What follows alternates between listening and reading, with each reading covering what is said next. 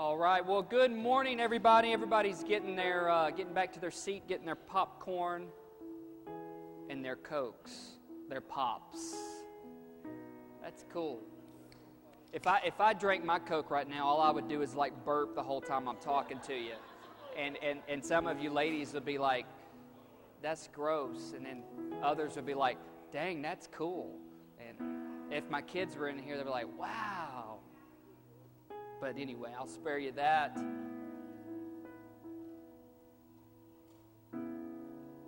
Well, happy Father's Day officially uh, from myself to you on Father's Day. So good to see you guys. So glad you joined us this day and are here in God's house in His presence. Let me invite you to open the Word of God to you uh, with us this morning, 2 Timothy. 2 Timothy chapter 2 is where we're at. We, in case you uh, haven't been here the last couple of weeks, um, we had started a series called Remain Faithful in an Unfaithful World. And what we're doing, we're covering this book, 2 Timothy. It's a, it's a short book, it's four chapters. And it is uh, really what it is. The background is it's the Apostle Paul is the writer the author of it, and he wrote it to Timothy, his spiritual son in the faith, who was a pastor at a church of Ephesus, a pretty large church. And Timothy was a young young pastor, and it was Paul's. The the the, the uh, scholars say it was probably Paul's last letter that he ever wrote, right before he was executed. And uh, he was in prison in Rome, and it was not a pretty picture, but it was, a, it was something the Lord used in Paul's life to just take advantage of that time when he, no one else was around him. A lot of people that Paul uh, ran with and were in relationship with, they all fled uh, from him and uh, for different reasons. And here he is in prison, his final days of life, and he's, and he's writing this last letter. And he really writes it from this angle, and that is an angle of, uh, of encouragement to Timothy and to the readers and to the hearers to be encouraged in this one thing, and that is to remain faithful in the last days. And you know, Paul wrote this a long time ago, and he had the, the understanding to live with, with the mindset that it's, it's the last days then. And if it was that idea then, then how much more so now. Right?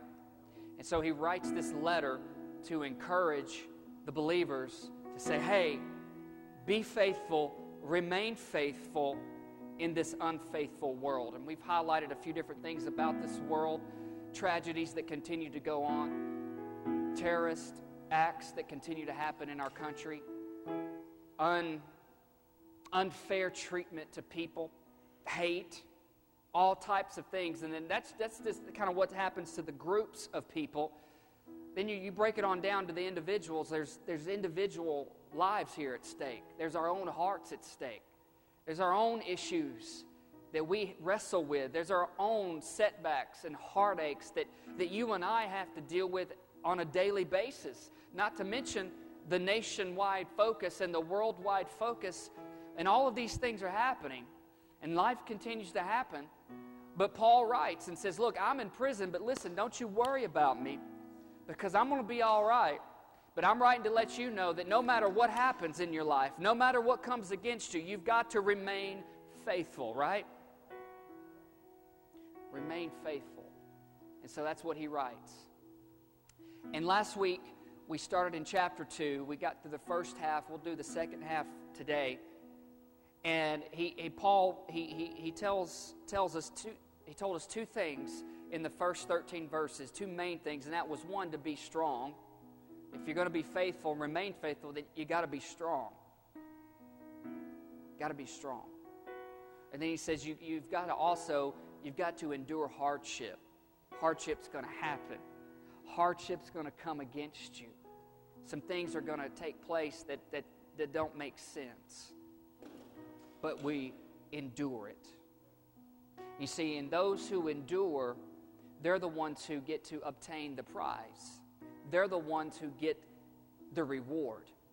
You see, in our day and time, in our society, it's flipped, and they just, people think, well, it doesn't matter if, you, if you're not faithful. It doesn't matter if you don't endure. It doesn't matter if you don't play by the rules. It doesn't matter if you don't, if you don't finish what you started because everybody, you're here, so that must mean you qualify. You're entitled to just get whatever. And that's not the way the kingdom of God operates. That is not how the kingdom of God operates. He says, You endure and you will get the prize. You endure the right way and you will get the promise. You endure, the, the, you endure faithfully and you will receive the reward that I, God, have for you. And friend, our ultimate reward is heaven. Our ultimate reward, reward is heaven. Where here's the promise of heaven the new earth, the new heaven, the new Jerusalem that will descend and be created is this no pain. Man, I like to uh, I like to know what that's like, right? No pain. Think about it: physical pain, emotional pain. No pain. No sorrow. It's gone. No tears of agony. No unfair treatment. Nobody talking about you, stabbing you in the back, doing you wrong. No, none of that stuff. There's no ladder to climb to prove yourself. Because if you endure to the end and you make it, guess what? All the stuff you and I are exposed to on this earth, the negative, the evil, all that, it's gone. We will live in a perfect place again. That's what our future holds. Those who are believers in the Lord Jesus Christ and those who endure. There's a key there endure. And that's why Paul elaborates on that in chapter 2, and why we took some time on that last week. And now today, we're going to talk about the third thing he tells us to do in chapter 2, and that is this be an approved worker. Be an approved worker. I want to read part of a verse and then we'll pray over, over God's word today.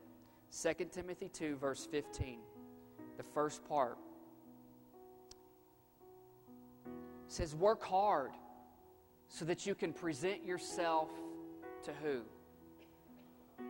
To who? Work hard so that you can present yourself to God and receive His approval.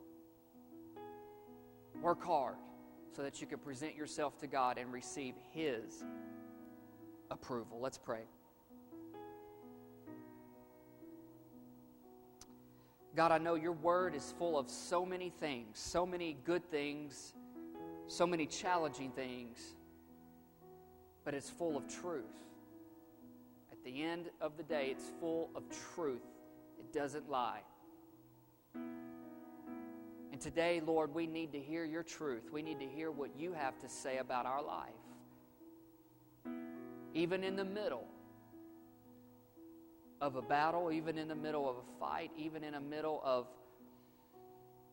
confusion even now when maybe in some of our lives things are good and grand and no issues, whatever.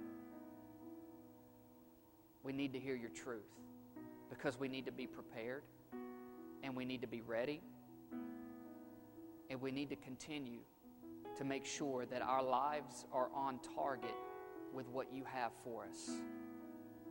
Not what we think, but what you think. So, Father, now I pray, give us ears to hear, heart to understand, lives to embrace, a church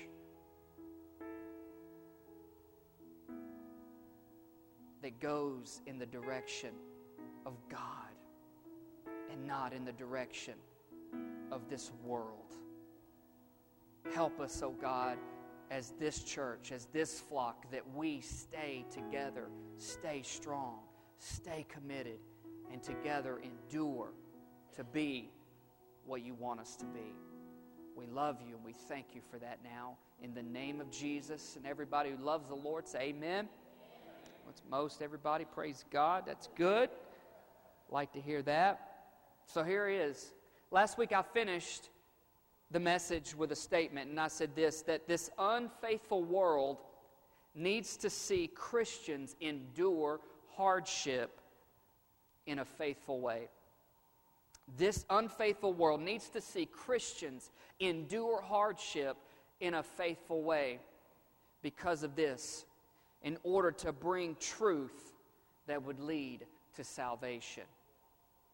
That is the ultimate goal of a believer, to, of a Christian, to be faithful, endure faithfully, because in so doing, it opens up the opportunity for truth to be given to other people, to the lost, to this world, that can lead and will lead to salvation. Because when the unfaithful sees the faithful endure and live this life, not perfectly, but live this life with the purpose of God in a faithful way, then it creates opportunity, opens the door for the gospel, for the truth to be told, to be shared, and to be shown that can lead to their salvation. There's nobody else on this planet that God's counting on but His people, His bride, His church. He doesn't have a plan B. There's no backup plan. Jesus won't be released and able to come until God the Father says, Now is the time. Now is the time. And nobody knows that day. Nobody knows that hour. And I know a whole lot of people out there try to try to pinpoint it and try to try to speculate it and try to narrow it down. And all we can know in our spirit is perhaps it's getting close. If it was, again, if it's getting close in Paul's day, sure enough, it's getting even closer in our day. But the reality is, nobody really knows the day or the hour, which is why we must be prepared. Amen? Which is why we must be ready, which is why we got to keep doing what, we, what the Bible tells us to do. And I know we get weary and we get tired and we, and we go through some stuff and it sucks the wind out of ourselves and it, and it punches us in the gut and we, we tend to just kind of fall down sometimes. But the Bible says the righteous fall seven times, but they get back up. And I want to encourage you today, whatever it is you're dealing with, going through, this is what we need to be listening to and hearing and letting our spirits soak in, and that is we've got to remain faithful because sometimes being faithful is the hardest thing to do. But that's what we must do. And so Paul goes on to, to elaborate. He, he starts out by saying, hey, work hard. Work hard so that you can present yourself to God and receive His approval to be an approved worker. If there's an approved worker, then there must also be an unapproved worker. And here's the differences between the two. An approved worker is described as this someone who applies God's word to their life you don't just read it, you can't you don't just memorize it, but you apply it to your life. So many Christians don't apply God's word to their life. It's just a book, it's just something they go do on Sundays, and then that's it. Not in here. I know nobody in here does that, all right? But we got to apply God's word to our life. It says also an approved worker is someone who is eager to find the truth. You're not content with what you hear on TV. You're not with, content with what you see or read on the internet or especially in our day and time, Facebook. You know, not all the links on Facebook that, that, that publicize certain things are accurate. I know that's a shocker. You like to believe that everything on the internet is true, but it's not. Eager to find truth. Where do you go to find truth? The Word of God. The Word of God. And an approved worker helps other people pursue godliness. That's a mark, a description. An unapproved worker is someone who pursues their own interest instead of real understanding out of God's word. And as a result of pursuing their own interest, it leads to ungodliness, and therefore they don't help anybody pursue godliness. So, in other words, an approved worker is someone who applies God's word, to their life, all of it, seeks the truth, wants to know the truth, all that stuff, helps other people find the Lord, serve the Lord. An unapproved worker is someone who's busy working about their own interest, about whatever they can get out in life, about whatever is whatever will please me, myself, and I. Right? And so Paul says, "Hey, but you got to work hard you got to work hard at this thing, meaning if, if it, there's got to be some effort involved.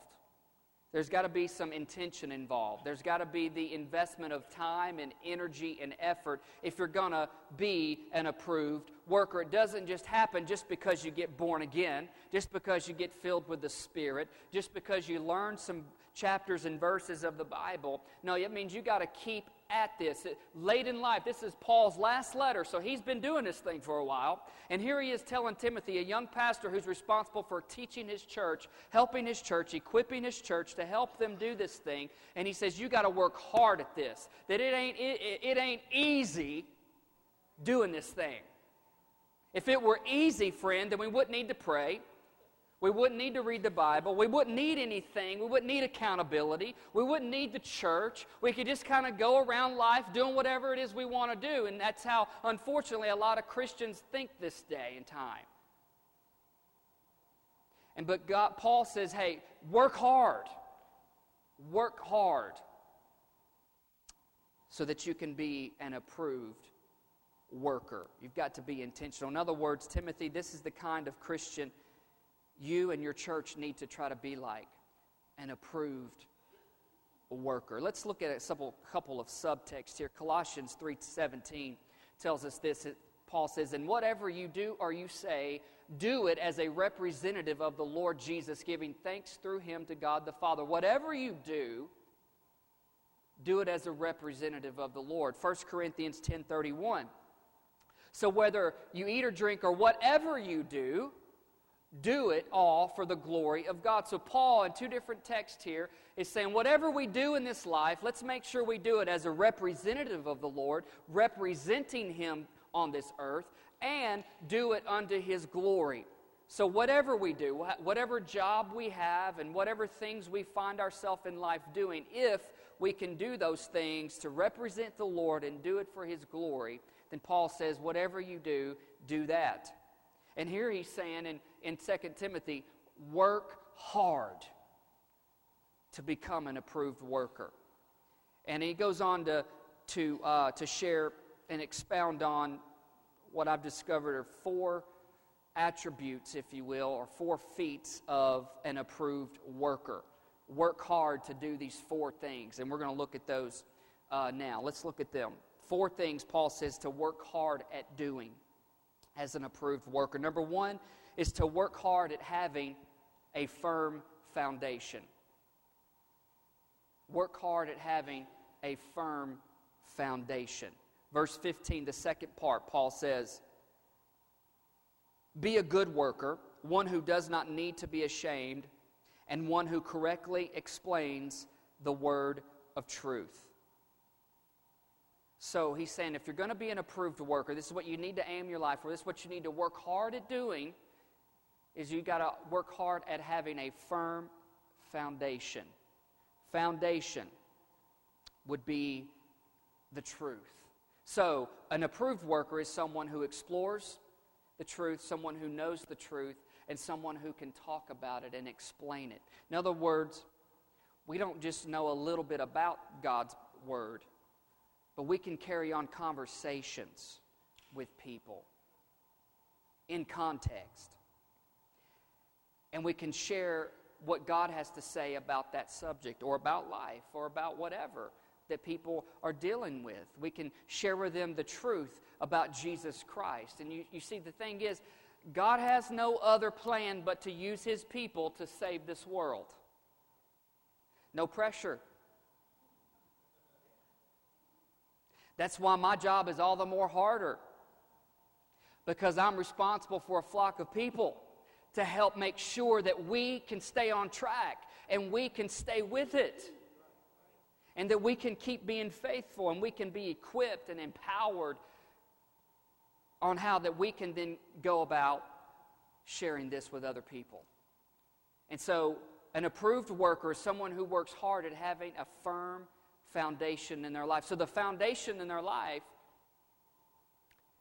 is God's Word, His truth. No other thing. Once, if, you, if that is the happening to you, if that's the case in your life, then you're well on your way as a disciple of Jesus Christ. First and foremost, the book of God, God's word, has got to be the foundation. So, no matter whatever you deal with, whatever you face, whatever questions you have, whatever, no matter what kind of perspective or angle or attitude or mindset you're trying to get about anything in life, it's got to come from here. It's got to come from the Word of God. It's got to. If not, then you're going to set yourself up for failure. You're going to set yourself up for always trying to gain and strive and achieve, but never have. Never be able to do it. So, a hard, an approved worker is someone who works hard at having a firm foundation. In every chapter of 2 Timothy, Paul speaks on the truth. In chapter 1, verse 13 and 14, he says, just listen, he says, hold on to the pattern of wholesome teaching, Timothy. Hold on to it. He says it's a pattern shaped by faith. And through the power of the Holy Spirit who lives within you, carefully guard the precious truth. Carefully guard the precious truth. Chapter 2, verse 2, he says, You have heard me teach things that have been confirmed by many other people. Now teach these truths to others. Truth. 3, chapter 3, verse 10. He says, You, Timothy, certainly know what I teach and how I live. And verse 14, he says, But you must remain faithful to the things you have been taught, for you know they are true. And then in chapter 4, he says, Timothy, preach the word of God. Encourage your people with good teaching. So he echoes this throughout the entire letter. Truth must be pretty important. As a Christian, truth must be pretty important. I mean, come on, we're staking our whole eternity on this thing. This isn't about going to the fair, going to, a, to an amusement park. You know, if we're good enough, then we're going to get, you know, a bonus at the end of the year. This isn't about any of the temporal stuff in life. This is about our eternity. We're staking our life on this. If this is real, awesome, which I do believe it's real, I wouldn't dedicate my life to this thing and telling other people about it. It's real. And eternity matters, and eternity is for every person. Humanity is born with eternity in their heart. Ecclesiastes tells us that, that in our heart God has put eternity. But then what fits that hole of eternity? What, what, what peg goes into that hole in our heart? If it's not Jesus, then we're going to spend eternity apart from God our Father, our Creator, who loves us, and unfortunately, we're going to spend eternity hurting the rest of our life. But if Jesus is there and we're faithful, guess what? We talked about it earlier. Heaven is our home. The new, the new thing that God will bring is where we're going to be. And we're going to join everybody else who's already gone before us and who's been faithful. And that's why the, the, there's, a whole, there's a whole chapter dedicated in Hebrews 12. Everybody who's gone before you, a great cloud of witnesses, they're cheering you on because they want you to know it's real, it's happened to me, and if you'll be faithful and if you will endure and you will fight the good fight and finish your race and keep the faith, you will get there. And friend, that's what I want to tell you today. I want to continue to elaborate on that. That the only way that's going to that's going to give you the springboard to do so is when the truth is your foundation. So Paul, throughout the whole throughout the whole letter, chapter one, two, three, and four, speaks of it each time in each chapter. Truth. Hold on to it. Keep it. Guard it. Teach it. Share it. Encourage others with it. All right, number two. Second feat of an approved worker is this is you work hard at not being foolish. By the way, all four of these they're going to have they're all going to start with the letter F. I thought in honor of Father's Day I would be cool and start it with that. That way, that helps me remember stuff. I don't know if you learned that way or not, but some of you are going to get it. It says, Work hard at not being foolish. Let's look at what he's talking about. Verse 16. He says, Avoid worthless, foolish talk that only leads to more godless behavior. Boy, ain't that the truth. So, this kind of talk spreads like cancer. As in the case of Hymenaeus and Philetus, he said they left the path of truth. There it is again. They left the path of truth, claiming that the resurrection of the dead had already occurred, and in this way they have turned some people away from the faith. Now that continues to happen today. There, are people in this world, obviously, humanists and philosophers, and people in, in, who supposedly think they're born again, telling people that a bunch of nonsense. Anything that will lead people from Christ Jesus and inflict hurt and pain on other people is not from God the Father. Okay? That's, that's one, one, quick, one real quick way to, to identify who you should run with and who you should listen to. And if somebody else tells you you need to give me all your money all the time on TV, then you need to run real fast. Because all they're doing is going to the bank on people. All right? Now, if you've been there, done that, change your pattern. All right? Here's the deal, though. He says, hey, work hard at not being foolish. He says, avoid foolish arguments because they only lead to godless behavior. He says this uh, two other times in verse 14. He says this He says, Remind everyone about all these things I've been telling you about. And then he says, And stop fighting over words. Such arguments are useless and they can ruin those who hear them.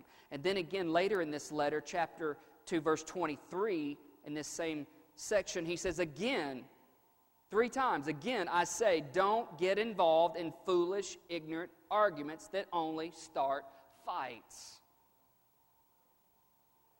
So, an approved worker, someone who applies the Word of God to their life, someone who uh, is eager to pursue truth, and someone who's eager to help other people pursue godliness, they must work hard at not being foolish. And part of not being foolish is don't get involved in foolish arguments with people publicly, personally, or even on social media. Yeah. For some reason, we think we're all good and safe and we can hide in the shadows when we can type out statements about the stuff to whomever will he- see it. Friend, let me tell you, social media is not the best platform to state everything. All right? It is not the best place to state everything. I've tried to make it a practice of mine to not state all the stuff that I don't like. I try to put on there, if I state, say anything, it will be what I, what I am for and not what I'm, I am against. In the sense of this, if, if we would just try to cite and state not just on social media, but in general, in conversations in life, if we would cite and state the stuff that we are for more than what we are against, then I think more people would actually pay attention. I think more people would actually pay attention. Now, they didn't have social media back. They didn't have no Facebook back then in Paul's day. I mean, they, they, they, it was hard to get it uh, uh, to transcribe and get some correspondence to other people. It wasn't easy back then like it is today. They didn't have Fox News or CNN or CNBC or any of the other stuff going on back in the day. It was it, it didn't work that way. Obviously, you and I know that. But today we have that, and unfortunately, we're exposed to so many ideologies and so many philosophies and so many conversations at one time. We just get bombarded, and we're like, man, this is depressing. And other at other times we see things and we read things and we hear things. We're like, man, this is exciting. And all and most of the time, here's what it happens. All it does is stir up debate and all it does is stir up arguments, and it does not accomplish anything that God wants to see happen. Doesn't mean we can't we can't talk about this or we can't we can't um, you know go into the depths of any of this stuff with somebody and have a good conversation and and all of that because here's what's happened now in our day and time when you disagree with somebody they say you hate me how stupid is that Come on, since when can we not disagree? You can disagree with somebody and not have hate in your heart. We all don't like the same food. And if I say, man, I don't really like that, that doesn't mean I hate you. That just means I don't really care for that food. And vice versa, right? I mean, we're all different. But the common thread that links Christians, or should, it's supposed to link Christians, is the Word of God truth. And Paul says, hey, work hard and not being foolish. Don't get caught up in a bunch of stupid arguments with people. He said, that's not going to help anything. He said, look what, it's, well, look what it does. It's like, it spreads like cancer. And then you've got to go in and you've got to cut that out. You've got to do some spiritual surgery and remove that stuff in order for your life not to be affected by that negative stuff. He says, the best way, the best way to not be foolish is this, is live the truth. Just live it. Let your walk do the talk for you. I, am not a conflict guy. I don't go around picking arguments and trying to, you know, debate somebody at Starbucks over anything or any stuff like that. Just not my. That's not even in my personality. Period. I like. I see. I, I just hate conflict. I try to avoid it. As a leader, it's inevitable. You got to have some some some some conflict. You got to be able to deal with with some profrontation, confrontation, and be proactive about it to deal with stuff. I get that as a leader. You never change anything, do anything, or go anywhere God wants you to. I get that. I'm all about that in in relationships with your husband and wife. You got to have those those moments of conflict and disagreements and working through some some stuff like that and, and all that. But here's the thing in general, it's just not me. One time uh, at our old church, it's been years or years ago, at, when I was in Memphis a long time ago, uh, one of the things we had started doing was when we were promoting a, um, some kind of a thing at the church for the community to be invited to. Um, so instead of do mass mailing, what we did was we went door to door and hung the deals on the uh, door handles of everybody's house. Well, went up to this one house and we were in a group, and I, I went up and I was going to hang it up, but the guy was outside, and uh, I just hey, I want to drop this off. Uh, we got this community event. We're inviting people in our community to come, and he started getting into an, a debate with me, and he started questioning me. I don't even remember what it was. I don't remember the details, but um, as soon as he started talking to me, I just felt this thing rise up within me like, this ain't going to be good. This ain't going to be good.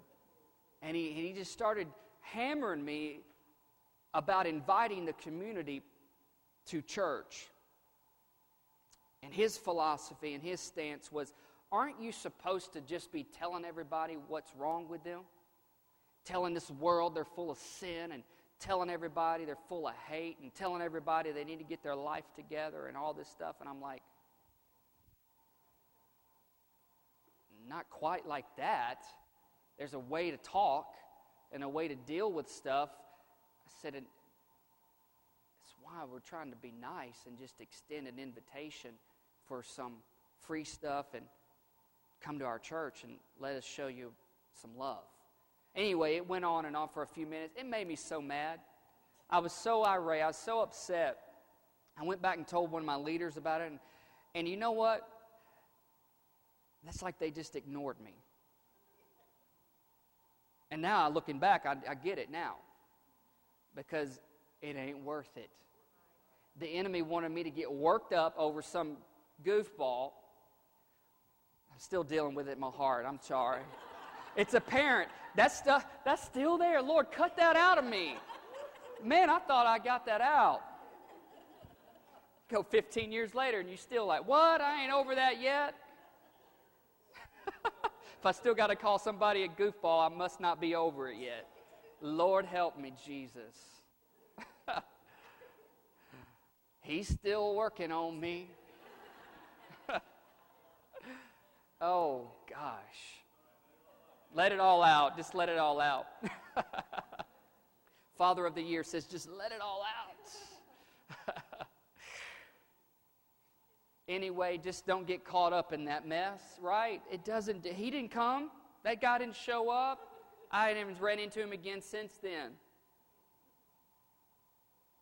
Just not worth it. Number three. Everybody with me so far? All right, number three. Talking about being an approved worker, Paul says you gotta. This is what you got to work hard at, Timothy.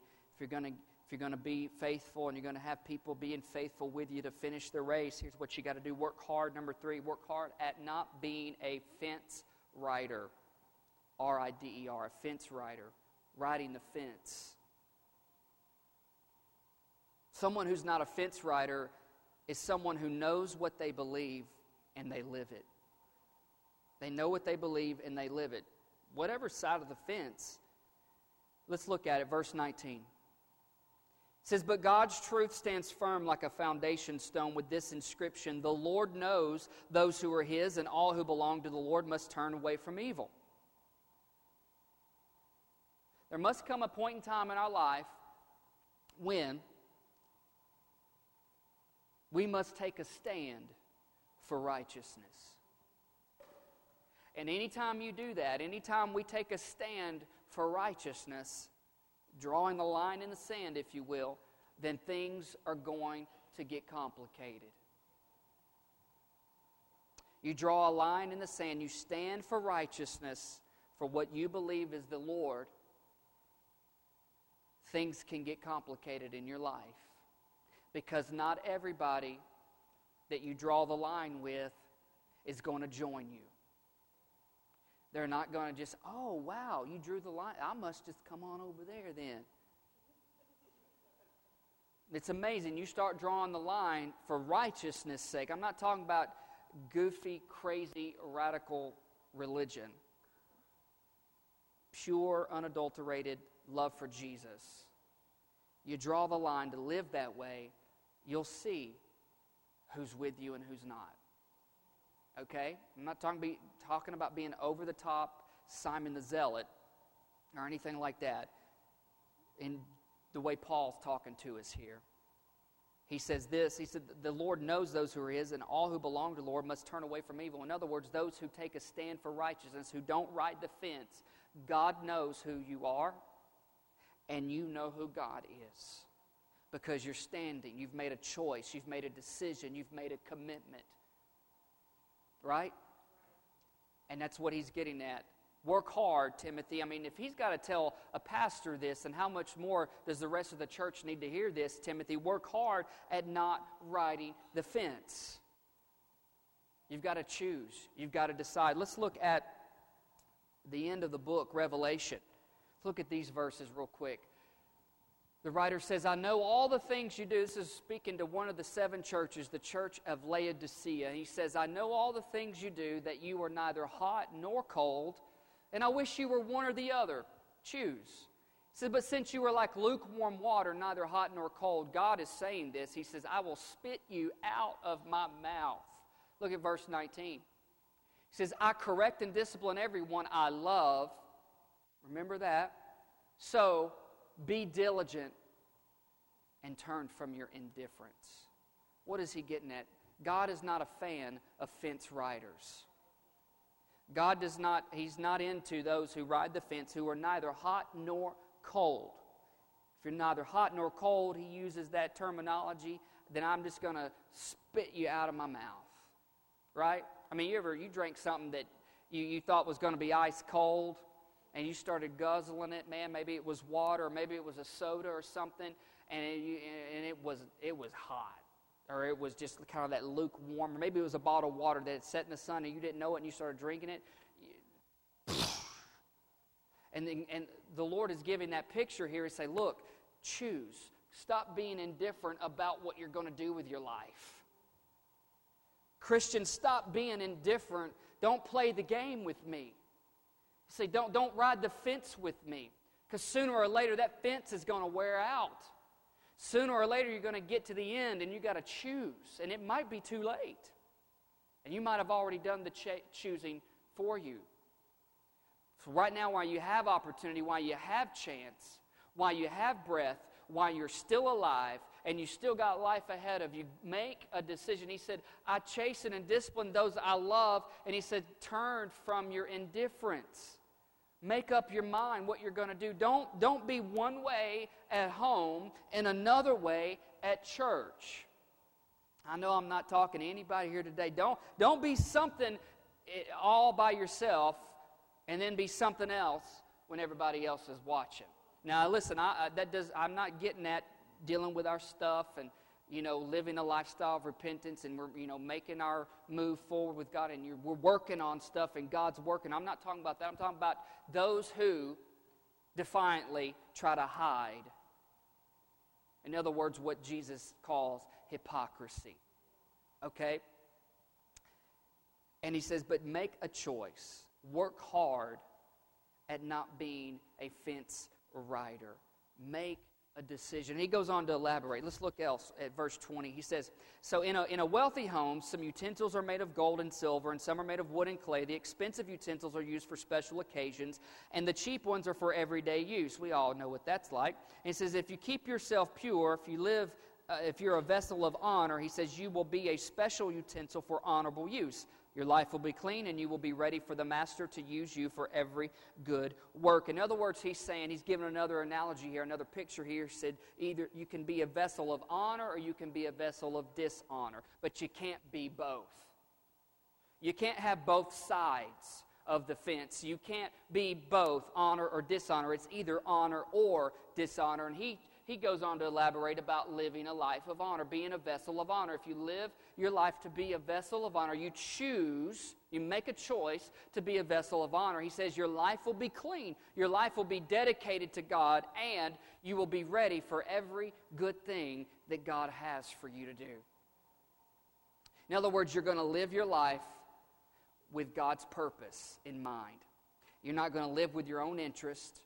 You're not going to live with your own ideas. You're going to live with what God has for you.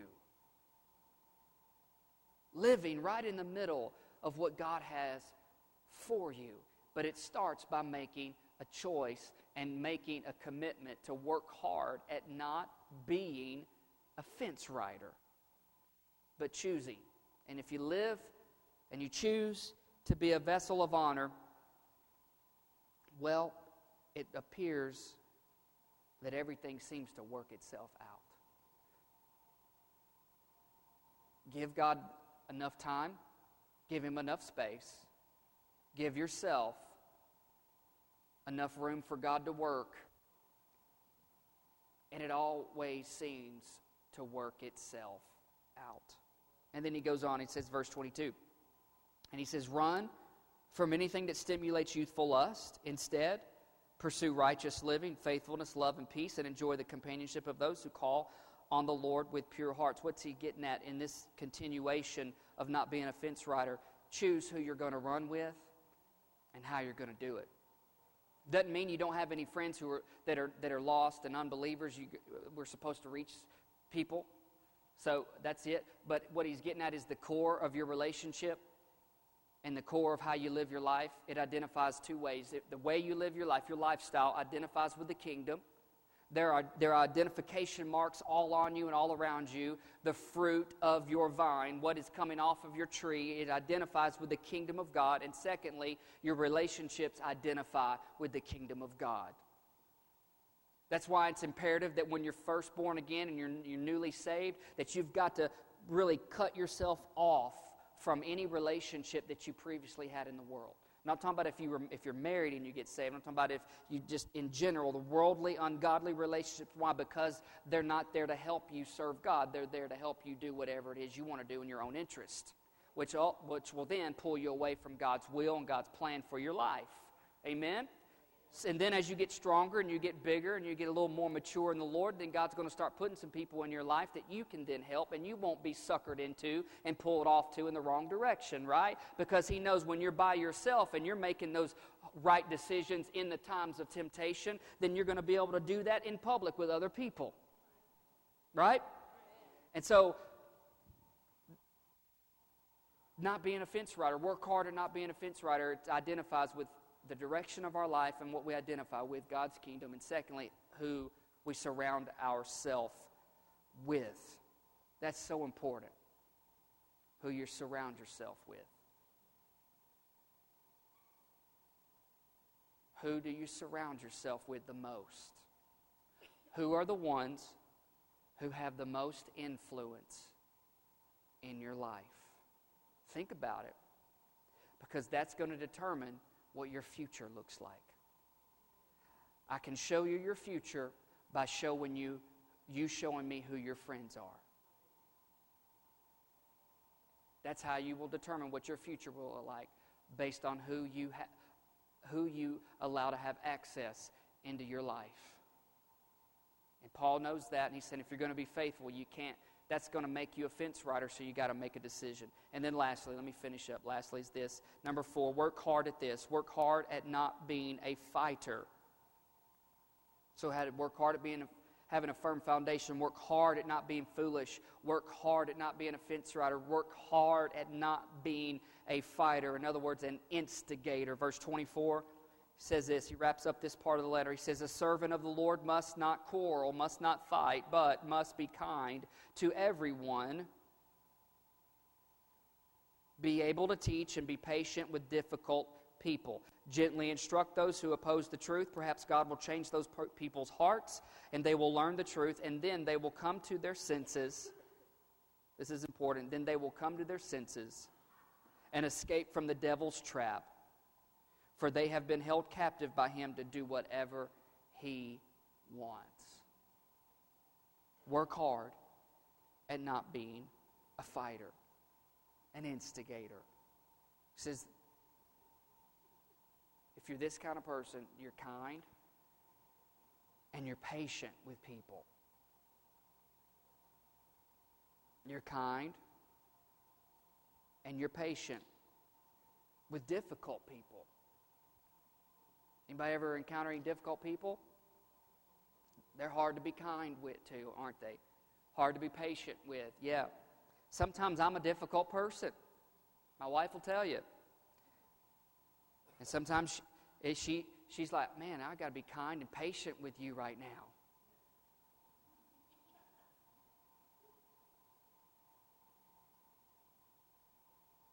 We can sometimes be difficult, but then also we encounter difficult people. We're instructed here hey, be kind and patient. Think about that. Are there people in your life that you're not very kind to? It doesn't mean you're personally mean to them, but in your thoughts about them, it's not kind.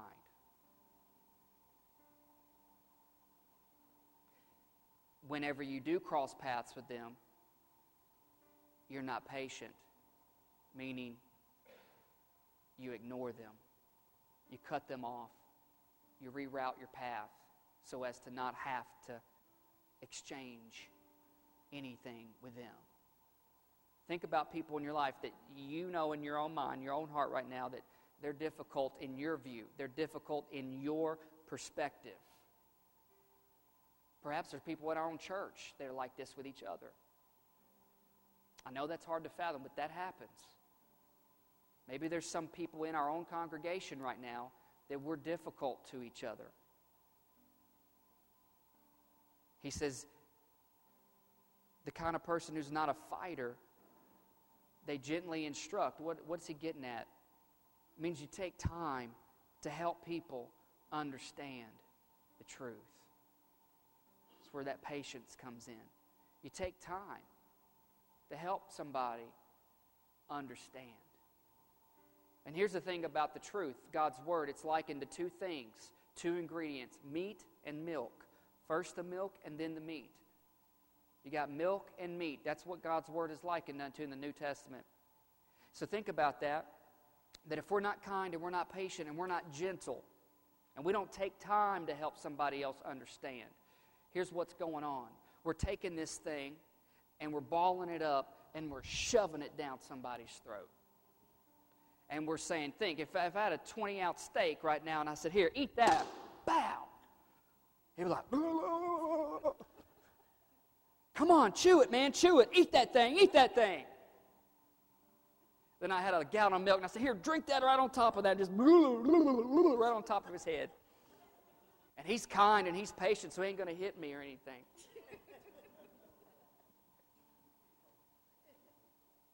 But think about that how we do people, how the, how the church, how Christians do the world. How are we supposed to win people to know Jesus and tell them about his love if we're always so busy starting fights, instigating, trying to get this book shoved down somebody's throat? It's one reason I'm not a big fan of street corner preaching, holding up my sign and got my table, my banner behind me, and telling the world, you suck. Turn or burn, fly or fry. You lie, you die. Get right or get left. Oh, sign me up. I want that. If I see a street corner preacher, I'm running. Because I'm like, dude, you got the worst flipping attitude in the world. The ones I've encountered. I can't speak for all street corner preachers. Let me say that. Let me be politically correct here.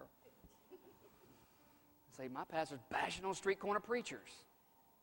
Some places it might work. Let me just move on. In my case, I don't like it. But here's the deal because I see it as this I'm taking this and I'm shoving it down your throat.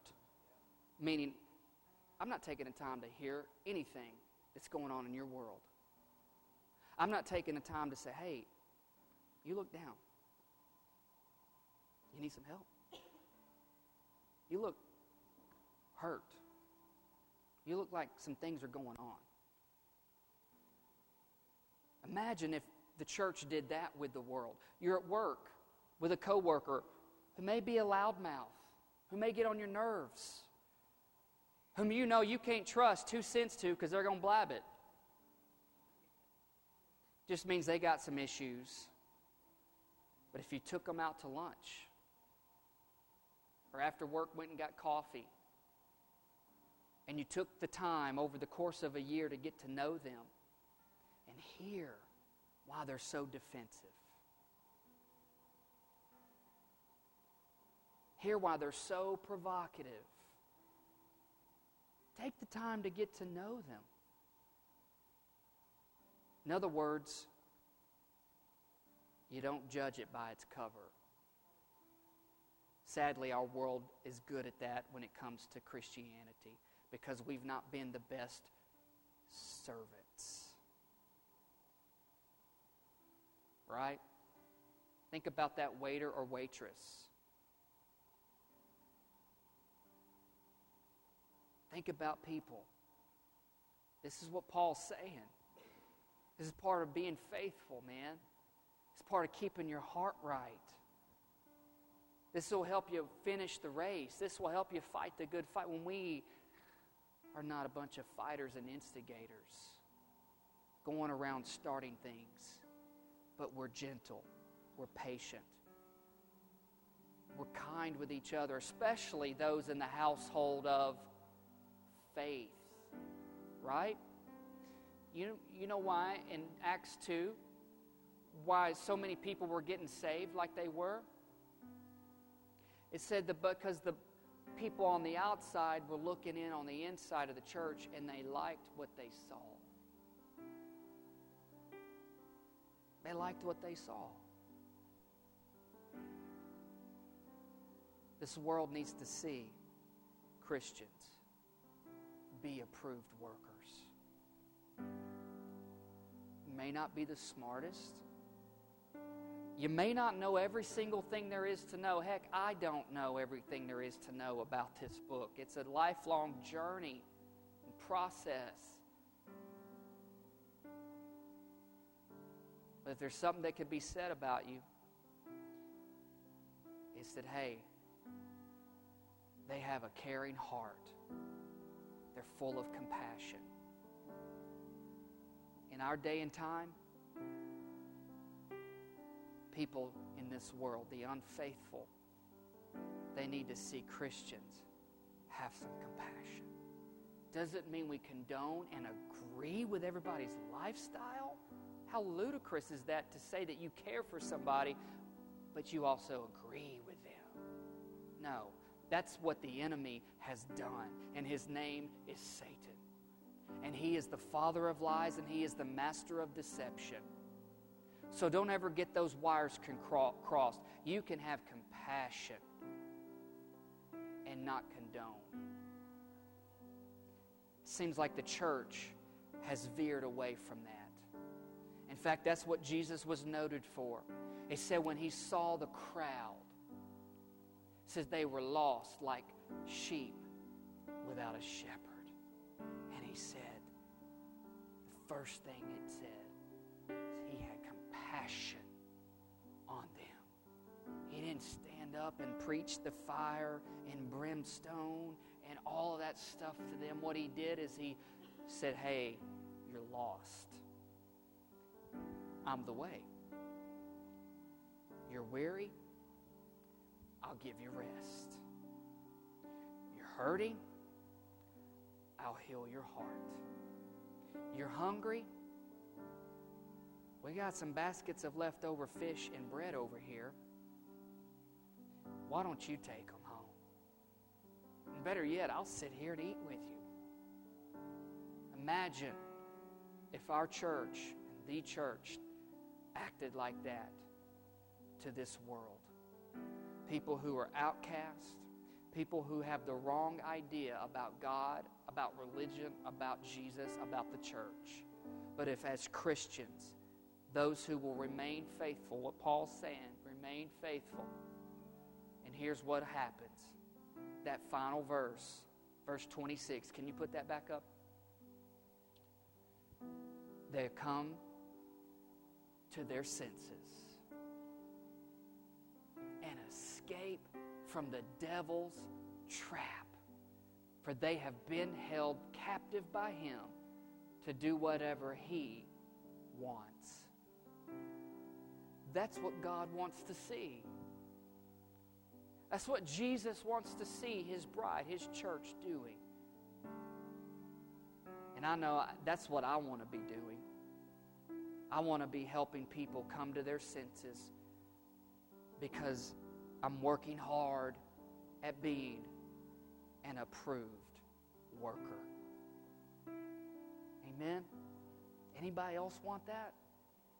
Like, God, if you, there's something you want to see about me, I want to be an approved worker. Anybody? You want to be an approved worker? That's you. Let's stand to our feet. I'll pray for you.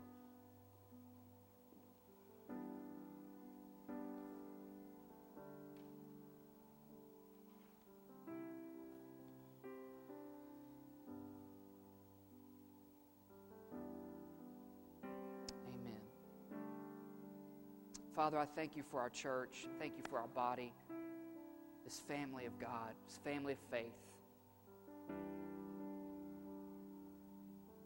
Lord, today we've heard your word. I pray you would help us hear it, receive it now, and let it take root in our hearts. And by the Holy Spirit, I pray you would seal this word in us. God, help us not to be the kind of people who sit in church and nod our head and amen and agree and then walk out and forget what it was we just got through hearing. You expect more out of us, Father. You expect more out of your children. So I pray you help us to rise to the expectation, rise to the level of potential that's in us to truly be approved workers who care and have compassion for people in this world. So to win them to the kingdom of God and eradicate the devil's plan for their life. We know it can be done. We know it's possible. And by your help and grace and your Holy Spirit, we can do it. So, right now, strengthen us, make us better, help us to become greater at what it is we're called to do as approved workers. In Jesus' name, amen.